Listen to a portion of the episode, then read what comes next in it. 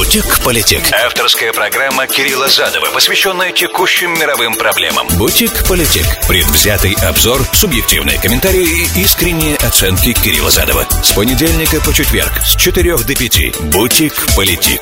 Сказал, как обрезал. Приветствую вас, друзья, с вами Кирилл Задов. Это Бутик Политик. Сегодня 24 апреля 2023 понедельник. У нас, к сожалению, такая насыщенная адженда, что я даже не уверен, что все, что я запланировал сегодня, я успею рассказать, но попробуем. Ну, если не успеем, что-то, естественно, как обычно, перейдет на завтра. Мы начнем с э, Судана, потому что сегодня это самая главная война, какая есть по потенциальным последствиям в ближайшее время. Вот. А по эскалационному потенциалу украинский конфликт мы продолжим именно этой темой, атакой на а, Севастополь очередной кораблей украинских, дронов кораблей. Э, и о перспективах зерновой сделки я планирую поговорить в связи с этим.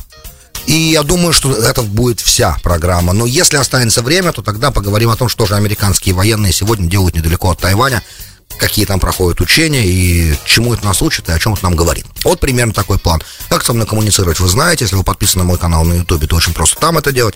А если вы слушаете меня в прямом эфире, 347-460-0877 во всех городах вещания, на application iHeart, также, естественно, и на RUSA Radio Application. Там в прямом эфире, как и на RUSA.fm, можно и смотреть. Бутик-политик. Сказал, как обрезал. Ну, во-первых, почему я посчитал необходимым сказать, что Суданская война сейчас гражданская, начинающаяся, является самым главным конфликтом, а не война, которая происходит сейчас в Восточной Европе, на наших глазах тоже. Как бы, просто уже достаточно долго, ну, по современным понятиям достаточно долго. По мнению, по, по разным другим, по исторической перспективе, конечно, нет, но это, так как это все-таки наша бывшая родина, а, то понятно, что это вызывает у нас повышенное внимание. Но в Судане, просто, чтобы мы понимали, помимо всех остальных проблем, о которых я рассказывал ранее, также находится сейчас примерно 20 тысяч американских граждан. Да, это правда, что многие из них имеют двойное гражданство Судана и США, но они при этом не становятся менее американскими гражданами, чем мы с вами. Поэтому мы должны понимать, что как минимум, как минимум, из того, что сейчас там происходит, а, необходимость эвакуации 20 тысяч человек сейчас перед администрацией встает очень актуально, беря во внимание то, что в это воскресенье рано утром а, наше посольство и еще некоторые э, государственные службы оттуда были эвакуированы. В общей сложности около 100 человек. И это ставит серьезные вопросы дальше, потому как если мы уже сказали, а, эвакуировав э, персонал дипломатический, значит, мы понимаем, насколько там опасно для дипломатов, да, то, соответственно, мы обязаны начать активные действия предпринимать для эвакуации всех остальных американских граждан оттуда, учитывая, что есть некоторые, несколько факторов, которые надо взять во внимание. Первое, э, из-за того, что сейчас э, конфликт между Бурханом и Дагова, да, генерал-лейтенантом одним, генералом другим, одним командой, де-факто правителем, президентом Судана, и вторым главой э, Rapid Response Forces, да, то есть э, сил быстрого реагирования, которые просто не поделили между собой то, каким образом будут складываться финансовые потоки в Судане после перехода, скорее всего, да, как это преподается сегодня, после перехода суданской, всей власти в Судане гражданской администрации. И кто под чье командование в итоге должен попасть, потому как по этой, по, переху, по идее, э, я так понимаю, что Бурхан и люди его потребовали от Дагола, чтобы вся эта милиция, э, парамилитари, не милиция, боевая группа, да, перешла под контроль вооруженных сил Судана. То есть стала частью вооруженных сил Судана, потому как государстве на самом деле в настоящем не может быть независимой от государства военной силы. Государство должно контролировать военную силу и должно иметь монополия на военную организованную военную силу, иначе это не государство. Поэтому э, это требование Бурхана, оно как бы понятно и нормально. Единственное, что надо было дальше потом разделить полномочия, и вот с разделением этих полномочий у них произошел, видимо, казус. Полномочия включали, естественно, финансовые потоки, как я уже раньше рассказывал на прошлой неделе, когда вся весь бардак начался. А, контроль важных золотых тикетов а, суданской экономики, порт Судан, например, наверняка полезные ископаемые, транзит нефти через а, суданскую территорию, южно-суданской нефти и продажа ее впоследствии. И это все золотые тикеты, также, естественно, добыча там золота, и многих разных других материалов. В общем, они не поделили, продолжается конфликт давно, как напомню, да, краткое содержание предыдущих серий, э, воюющие стороны в Судане поддерживаются разными э, иностранными игроками, что часто даже контринтуитив, да, то есть идет против всяческого нормального здравого смысла, учитывая, что эти разные игроки внешние, они, в принципе, союзники и были союзниками и до сих пор ими, скорее всего, остаются, но поддерживают при этом разные силы. Это очень странно.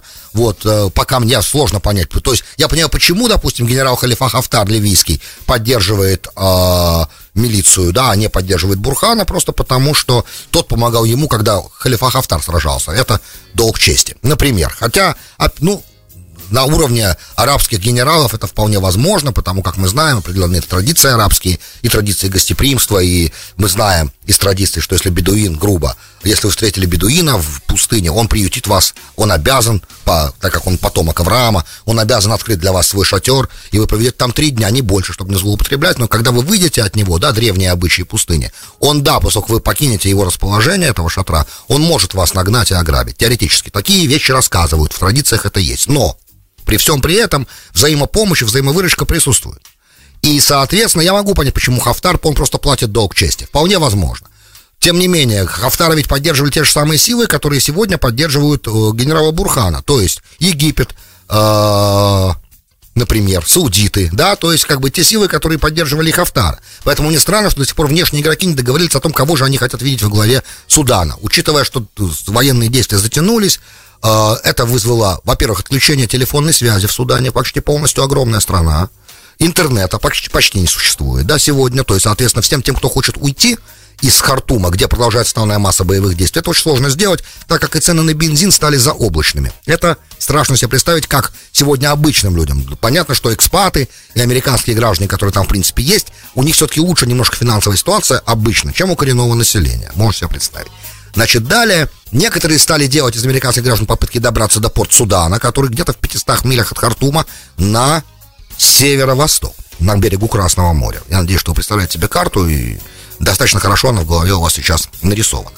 А Хартум не просто сердце Судана и его столица, а Хартум также является местом основных госпиталей страны всей, которая огромная. Если не ошибаюсь, из 70 или 80 госпиталей во всем Судане, 40 находится в Хартуме, из них 39 уже все, их нет и каком-то одном еще, может быть, есть какие-то расходные материалы. Также не хватает питьевой воды и еды, естественно, потому как и пересидеть, пересидеть эту стрельбу, которая идет с участием авиации, видимо, уже с обеих сторон уже есть авиация, и пересидеть невозможно. А из-за того, что, ну, потому что дети не могут спать, стрельба, канонада, э, пулеметные, крупнокалиберные пулеметы стреляют, и как бы, ну, это не совсем то место, где мы бы хотели, допустим, находиться в тот момент, когда подобные вещи происходят.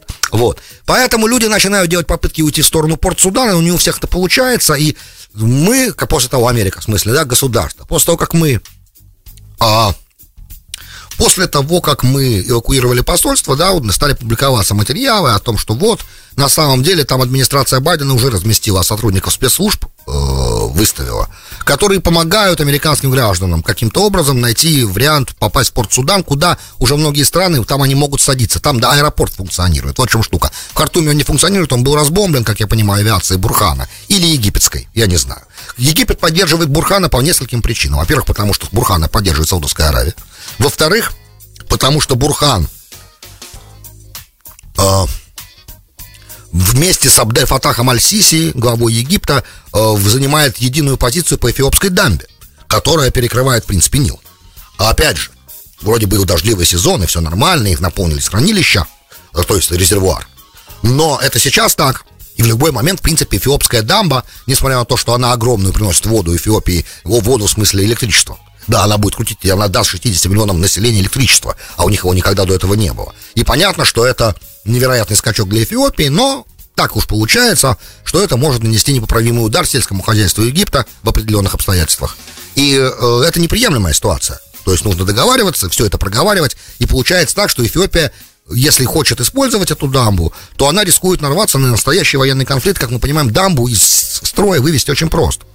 Я думаю, что достаточно одной бомбардировки для этого. Поэтому и спасти ее, да, это очень сложно сделать. Если такое решение будет принято, военный конфликт начнется. Можете представить, что это такое. Но помимо всего прочего, да, возвращаясь назад в Судан. Э, ситуация катастрофическая. И уже какие-то группы суданцев побежали на юг, да, в Южный Судан, и побежали в Чад. И та, и другая территория, есть некоторые проблемы с ними. И та, и другая территория внутри себя тоже имеют конфликты, и тоже десятки тысяч внутренне перемещенных беженцев там есть. И еще прибывают постоянно тысячи суданских беженцев. Я напомню, что периодически до Израиля доходили суданские беженцы, которые, а Израиль намного, намного северней. Они проходили через Египет, как я понимаю, да, и по Синаю проходили в Израиль. Это вызывало огромные проблемы. Это если они до Израиля доходили, что же можно сказать о странах, которые вокруг Судана? Об Эфиопии, о Египте, да, э, Чаде, Южном Судане и Сомали. Много стран вокруг. Э, ситуация критическая, и чем дальше, тем меньше шансов, что эта война закончится в ближайшее время. Чем больше она продолжается, тем больше регион дестабилизирован. И перед нашей администрацией встает сейчас очень активная, актуальная задача немедленно выкуривать 20 тысяч людей с американскими паспортами. И от того, как они сделают, проведут эту операцию. Будет зависеть, как в итоге история будет их судить. Афганистан мы уже видели. Они правда сделали много крутого тоже там. Все-таки, если не ошибаюсь, 100 тысяч человек они из Афганистана в очень короткий срок смогли вывести. Да, вы все видели, мы все видели эти кадры срывающих с самолетов людей. Это все понятно. И гибель солдат, и теракт, который прямо в, э, на площади перед аэропортом происходил. Все было. Но, тем не менее, операция была логистически очень сложная. Почему в такой спешке все это приходилось делать, это другой вопрос. Но администрация стороны, со стороны логистики эвакуации в последний момент смогла сделать многие вещи. И много людей смогла оттуда вывести. Но Судан сейчас это еще один тест. Я уже не говорю о том, что у нас, в принципе, администрация допускает, на мой взгляд, несколько из принципиальных. А, это не ошибка. Это то, что по-английски называется calculation, да, то есть это а, просчет да, некоторые стратегические, на мой взгляд, просчеты сейчас происходят, и что самое главное, пока до сих пор не выстроена, не выстроена генеральная стратегия по некоторым моментам, да, что в итоге, чего в итоге мы хотим добиться. Это касается очень многого, в том числе и, естественно, украинского вопроса. Мне не всем понятно, на чем что на самом деле пытается добиться украин... Э, американская администрация в этом конфликте, потому как от этого зависит, на каких условиях этот конфликт и когда он будет завершен. А, пока что то есть я мне с трудом себе могу представить, что вот э, атака последняя на Севастополь трех дронов-катеров, которая произошла вот сейчас, она и по официальным сводкам российским не вызвала, не причинила никакого вреда, что мне с трудом, во что мне с трудом верится, конечно, а, что эта атака была выгодна украинской стороне том плане, что если бы не какое-то внешнее влияние, мне представляется, подобного сейчас бы не стало, не, не происходило, просто по той причине, что зерновая сделка, например, да, да, и да, помимо этого еще сегодня дрон, сегодня или вчера, дрон упал в восточном Подмосковье. Не долетел немножко, не хватило топлива, как я понимаю. Я не знаю деталей, что там на этом дроне нашли, но сам факт, что украинский дрон упал недалеко от Москвы, показывает, что есть определенный эскалационный потенциал. И опять же, идет война, и когда идет война, сторона имеет право наносить удары, естественно, по территории страны, которая в нее вторглась. Это с точки зрения войны абсолютно нормальная вещь. Вопрос в последствиях подобных действий для украинской стороны и для, опять же, мирового рынка продовольствия, потому что и так сделка зерновая, она висит на волоске. И так уже тот самый коридор, который э, русские открывают гуманитарный, он открывается для меньшего количества кораблей постоянно – потому что есть определенные претензии. Правда, украинская сторона обвиняет там в разных вещах российскую сторону. Периодически возникает, да, вот и 119 тонн, например, зерна, которое украинцы говорят, э, что русские оккупировали территорию, забрали украинское уже собранное зерно, и сейчас его продают под этим видом. Например, да, как одна из претензий, которая постоянно повторяется. Например. Также э, есть еще некоторые моменты, мешающие сделке. Э, во-первых, само по себе украинское зерно сейчас не может проходить через Польшу и Венгрию, что тоже проблематично, об этом мы уже говорили. Но это не касается самой сделки. Сделка функционирует. Э, хотя русские не стали продлевать ее надолго, как должны были бы, по идее, на полгода, если не ошибаюсь. А теперь стали ее продлевать только по два месяца э, такими, короткими, такими короткими периодами, каждый раз пересматривая ситуацию.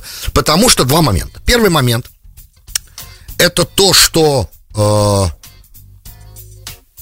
я так понимаю, что российские удобрения до сих пор встречают проблему из санкционного давления.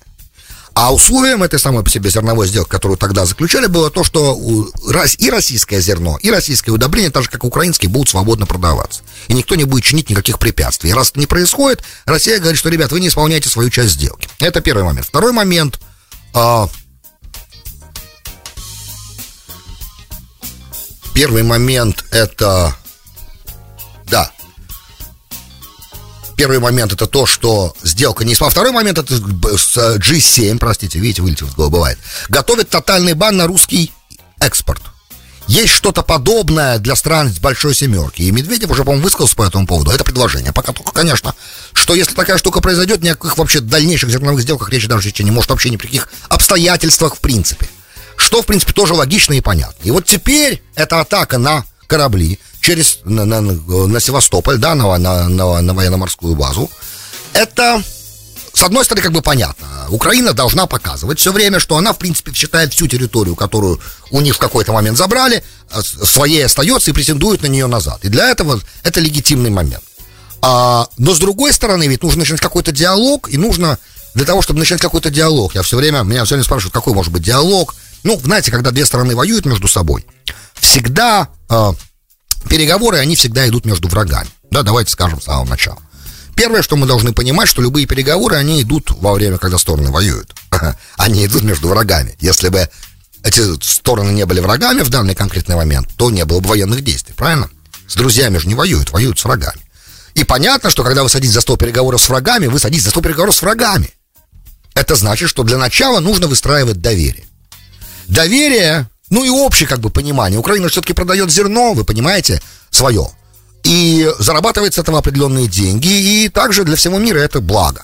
Потому что это снижает цены на зерно, настолько снизило он, что польские фермеры начали нервничать. Ну и опять же, да, играет вниз на инфляционных ожиданиях, естественно, потому что когда зерно не поднимается в цене, очень хорошо для всех, потому что зерно это триггер, как вы понимаете, инфляционный, очень серьезный. Это staple food, то, что называется. Зерно это то, что вы даете, то, что лежит в основе всего и корм для скота, это может быть и, естественно, хлеб, и все остальное, и мук... ну все, зерно это все. Главное. Поэтому понятно, что если вдруг сейчас остановится сделка, а риск этого вот сейчас после этой атаки, на мой взгляд, опять повысился. И понимая, что Турция сегодня не может, мы уже раньше об этом говорили, играть такую активную роль в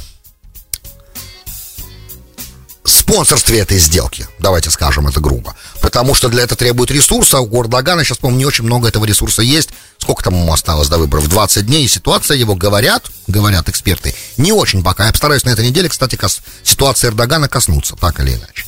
В общем и целом, мне не совсем понятно, какова экзит, да, какова стратегия, в принципе, до конца. То есть смысл в этой атаке какой? На самом ли деле украинская сторона думает и верит в то, что она сможет отбить Крым у России? Есть ли какой-то реальный, вот я просто хотел бы познакомиться с реальным ассессментом, да, оценкой шансов. Насколько это возможно? Это сложно сказать. А, мне представляется это невозможной задачей, потому как э, понятно, что для защиты Крыма, который дает России возможность выхода в Средиземное море, является непотопляемым авианосцем российским сегодня, да, со всей его военной инфраструктурой и так далее, и так далее, с построенным мостом. Как бы он показывал, вся эта штука, она показывала, что Россия забрала Крым навсегда. Соответственно, сейчас забрала без всякой коннотации, просто по факту, да, в 2014 году это произошло. И, соответственно, сегодня, может быть, в случае мира Россия могла бы, наверное, договариваться о каких-то компенсациях, что вполне теоретически возможно, чтобы все были довольны, как говорится. Но а о передаче этой территории с точки зрения Российской Конституции не может идти никакой речи. Насколько украинская сторона отдает себе отчет в том, что она делает, а, первый да, вопрос, который мы задали, делает ли она это по своей воле, да, это первое, что мы спросили. Потому как э, идея потерять экспорт зерна и в той ситуации, в которой территория это вообще никак к ней не может вернуться, потому что это, на мой взгляд, немножко самоубийственные действия. Просто мне так представляется. А тогда для какой цели это сделано? Что просто русские там не расслаблялись и понимали, что все под угрозой удара и военных действий? Но ответ же тоже будет очень болезненным. Очень, даже, во-первых, это будет в тот момент, когда это будет выгодно отвечающей стороне, в такое время и такими методами, э, как, как это выгодно отвечающей стороне. И это может быть очень болезненно, правда ведь? Поэтому я всем понимаю, то есть если вы готовы его отвоевывать, ну тогда атака тремя катерами это не попытка его отвоевать. Это провокация, на которую, конечно, тоже будет ответ, а может и не будет, кстати, учитывая, что нет потерь как заявляет российская сторона. Но все равно это же такая штука, да. Они будут за Крым, я думаю, биться до конца. Я так себе это представляю. Поэтому отсюда, мне кажется, ведь украинцы не дураки, ребята, правильно? Зеленский все понимает тоже. Если я это сейчас слух проговариваю, он же, наверное, тоже это понимает. Правда ведь? Он уже давно президент Украины и военный президент Украины. Правда ведь? Значит, он понимает, он-то знает реальную картину, что у него там происходит на, на фронтах. Сколько у него есть чего. Да? А, он же, ну, я уверен, что он это понимает. Соответственно, значит, это, скорее всего, попытка давления, показать, что вот мы воюем. Может быть, из-за того, что до сих пор не началось настоящее контрнаступление, которое, скорее всего, не начинается по двум причинам. Первое, правда, не хватает каких-то еще вещей. Второе, потому что, а, может быть, русские смогли уже подготовиться так, что те, кто планирует сейчас, да и украинский генштаб понимает, что такая, такая, такое контрнаступление может э, вызвать очень-очень большие потери личного состава и не принести желаемого результата при этом. И это останавливает, конечно, а западная общественность этого требует, потому как денежка-то идет, и за денежку за это надо как-то, ну, отчитываться, показывать, что вот, вот так, вот так, а мы делаем все, что можем. И вот такая атака э, дронами, ботами, да, катерами, она, может быть, и есть, мы делаем то, что можем, ребята. Вот вы хотите, пожалуйста. Wall Street Journal напечатал опинион, э, мнение э, одного из доцентов, я вам о нем рассказывал, что в американских интересах, если Украина будет отвоевывать Крым, вот, пожалуйста, мы отвечаем. Ваши лучшие пожелания мы пытаемся исполнить как можем. Ребята, это опасная игра. Правда, очень опасная игра. Не только, не, не, не потому, что как бы, ну просто в реализме это очень опасная игра. Серьезно, я уже об этом говорил, не хотелось бы продолжать. А главное, я хочу увидеть, ну, какое-то начало, ну, какого-то, да, внятного диалога, восстановления доверия когда стороны обвиняют друг друга, что они воруют друг друга зерно и продают его. Ребят, вы зарабатываете, вы продали 28 миллионов тонн зерна после начала, я сейчас обращаюсь к украинской стороне, да, с начала зерновой сделки. Это немало. Это немало, продолжайте его продавать, для этого нужно соблюдать некоторые условия, как я понимаю. Бутик-политик. Сказал, как обрезал. Добро пожаловать в Бутик Политик, часть вторая. С вами Кирилл Задов. Сегодня 24 апреля года 2023 понедельник. На все хватает времени, слава богу. Идут сейчас маневры в, на Филиппинах. Называются они Баликатан. Это ежегодные маневры совместные американо-филиппинские, естественно. Но в этом году это маневры особенные. У них там есть специальные вещи, которые отрабатываются. А, идея как бы в том, что к этим маневрам сейчас намного больше внимания приковано, потому что все это происходит после последней череды эскалации вокруг Тайваня и северная группа Филиппинских островов, включая Баска, остров Баска, Баска Айленд, например, да, который отделен от Тайваня буквально Баша-каналом, который размером с 70-мильный он канал. То есть самая южная точка Тайваня, да, и самая северная точка Филиппин, потому что эти острова, они оф филиппинского побережья, то есть э, его шельф, и, соответственно, э, принадлежат Филиппинам. И учения там проходят прямо сейчас. Скоро на этих островах начнутся уже непосредственно так, они там чуть-чуть глубже пока, на островах более близких как бы к главному, да, но будут и там. И э, они там будут использовать очень интересные вещи, отрабатывать американцы, да? Мы там будем использовать, отрабатывать. Почему? Потому что э, после того, как китайцы заявили, что в определенной ситуации они могут попытаться военной силы воссоединиться, воссоединиться с Тайванем, это вызвало и у филиппинцев, естественно, и у Соединенных Штатов определенный ажиотаж. Ну, раз и они увидели э, после визита Нэнси Пелоси на Тайвань эскалацию невероятную, и в том числе, кстати, этот пролив, который отделяет Тайвань от Филиппин – он был сразу объявлен китайской эксклюзивной военной зоной, что, соответственно, создает определенные проблемы дальше. Ожидается, что и э, очень этот пролив вообще очень важен, потому что в случае военного конфликта попытка какого-то морского трафика будет проходить именно через этот пролив. И также этот пролив стратегически очень важен для Америки, потому что именно через него, если вдруг Америка решит воевать за Тайвань, что у нас, естественно, всегда, мы когда говорим об этом, мы говорим, что наша позиция единого Китая не изменилась, и мы никак не комментируем. А вдруг, если Китай нападет, будем ли мы наевать? Да, это как бы традиционное, так же, как Израиль не комментирует свое ядерное оружие. Да, это традиционная священная корова, о которой мы не говорим. Специально держится, это то, что по-английски называется ambiguity, да, то есть такое, такой немножечко непроясненный момент. И, ну, как бы логика диктует, что по идее, по идее, раз уж мы поставляем так активно Тайваню оружие, и, в принципе, мы надеемся на то, что Китай так не рискнет, а если он рискнет, может быть, теоретически мы можем вмешаться, а может быть и нет. Это все очень большие вопросы, которые я сейчас бы не очень хотел бы обсуждать. Но то, что логистически мы отрабатываем схемы, и да, чуть не забыл, чуть не, не договорил немножко. Вот этот пролив также для наших войск, в случае нашего ответа на вторжение на Тайвань и попытки помочь Тайваню, э, войска, которые мы будем присылать э, по воздуху, а по-другому там никак нельзя, и Тайвань, и Филиппины, остров, острова же, э, только по воздуху, и это будет из Гуама, если, например, то это вот самая ближняя точка, до которой, которую американские войска должны будут э, быть переброшены в случае чего. Теперь э, одновременно с этим там сейчас серьезно размещаются вооружения, хаймерсы с ракетами, которые на 300-400 морских миль летят, да, то есть серьезно все. И офспрей, вот эти конвертопланы, которые мы никуда никому не продаем. Кстати, которые его сопровождают президента. Обычно вы их иногда тут в Бруклине можете видеть, когда президент прилетает в Нью-Йорк. Традиционно, да, это эскорт Air Force One вертолета. В общем, а, учения настоящие, отрабатывающие потопление. Хаймерсы будут топить, например, а, корабль, который будет там в 150 милях, например, от берега. Такое учение будет. А такие маневры будут. Э, будут э, высадки десанта. Короче, 17,5 тысяч американских и филиппинских солдат вместе во всех этих маневрах участвуют. И понятно, что это не может не вызывать у китайской стороны некую озабоченность. Но, с другой стороны, они-то проводили свои учения около Тайваня. И в территориальных водах Тайваня периодически оказывались, и самолеты над Тайванем пролетали. И что только они не делали, чтобы показать, как они недовольны. Ну вот теперь американцы и филиппинцы показывают, как они. Интересно, что Фредерик Маркос Джуниор, да, тот, который сейчас президент Филиппин, сын того Федерика Маркоса, он ведь э, намного более активно ведет проамериканскую политику, чем мы об этом говорили, когда они избирались, да, э, чем его партнер по гонке, вице его вице-президент Дутерте, забыл, как ее зовут. Но она дочка Дутерта, который называл Обаму сукиным сыном, и какие только еще вещи он не говорил. И вообще хотел подписать с Китаем договор о военной взаимопомощи сотрудничестве и остановить американский. Но не успел этого сделать до конца, да, и вот сейчас, уже после его ухода, его дочь полностью поддерживает курс президента Маркоса. Хотя, на самом деле, могла бы сказать, нет, ребят, давайте все-таки с Китаем дружить. Но этого не происходит. Филиппинцы немножечко другая цивилизация все-таки, видите. Малай есть Малай. Если, если, если не ошибаюсь, они, они наверное, все-таки Малай, они же не китайцы. Вот. Поэтому они все-таки в американскую сторону смотрят, ну и нет, это неудивительно. История такова, что они к Америке, конечно, намного ближе, и английский у них там государственный основной язык в том числе. В общем и целом, а маневры это хорошо, да, как говорил Макиавелли, чем должен заниматься царь свободное от, от работы время военными маневрами. И армия должна быть боеспособной, и филиппинская, естественно, и американская, без сомнения. Теперь, может, все-таки начнут когда-то разговаривать, я уже не знаю, я уже столько раз уже это повторил. Может быть, все-таки услышат Дженнет Йеллен и другие, ну, может быть, Энтони Блинкин и президент Байден услышат, что экономика на самом деле, она же не священная, она не жертвенная корова. Не хотелось бы все-таки принести ее в жертву бесконтрольной конфронтации, правда? Уже надо что-то сделать.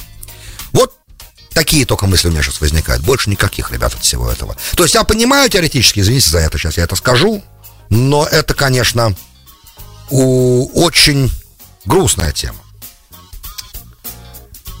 Мы выиграем войну, если война с Китаем начнется. Америка выиграет эту войну. И понятно, что средств доставки и бомб у нас больше.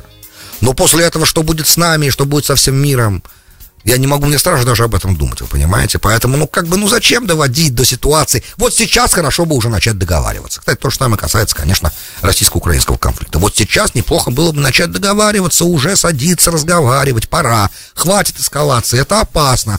Никто не хочет умирать. Давайте договариваться. Йосиф Джозеф пишет, да, спасибо вам, да, за песню. Это так. Значит ли ваш вопрос, что усиление санкций против Российской Федерации приведут только к ухудшению положения дел а не к желаемому результату тех, кто эти санкции усиляет. Спасибо, усиливает, спасибо, Джозеф. Абсолютно верно. В long term, да, в долгосрочной перспективе именно так оно и будет. У России очень много ресурсов, она большая страна, и очень много оружия. Она будет, она, да, те люди, которые сейчас от этих санкций страдают, все равно не страдают так, как они страдали в 81 году ну, с пустыми полками магазинов. Это другая сегодня Россия. Ну, они переживут. Так мне кажется. А национальный интерес, который, как они его воспринимают, они все равно будут отстаивать, вы поймете. Поэтому тут, не, тут бы хотелось договориться. Естественно, что снятие всех санкций является условием любого в итоге финального соглашения с точки зрения Российской Федерации. Так я себе это представляю. Да и санкции вредят и Западу тоже, без сомнения. Друзья, спасибо, что были со мной. С вами был Кирилл Задов и слушали «Бутик Политик». До встречи завтра. «Бутик Политик». Сказал, как обрезал.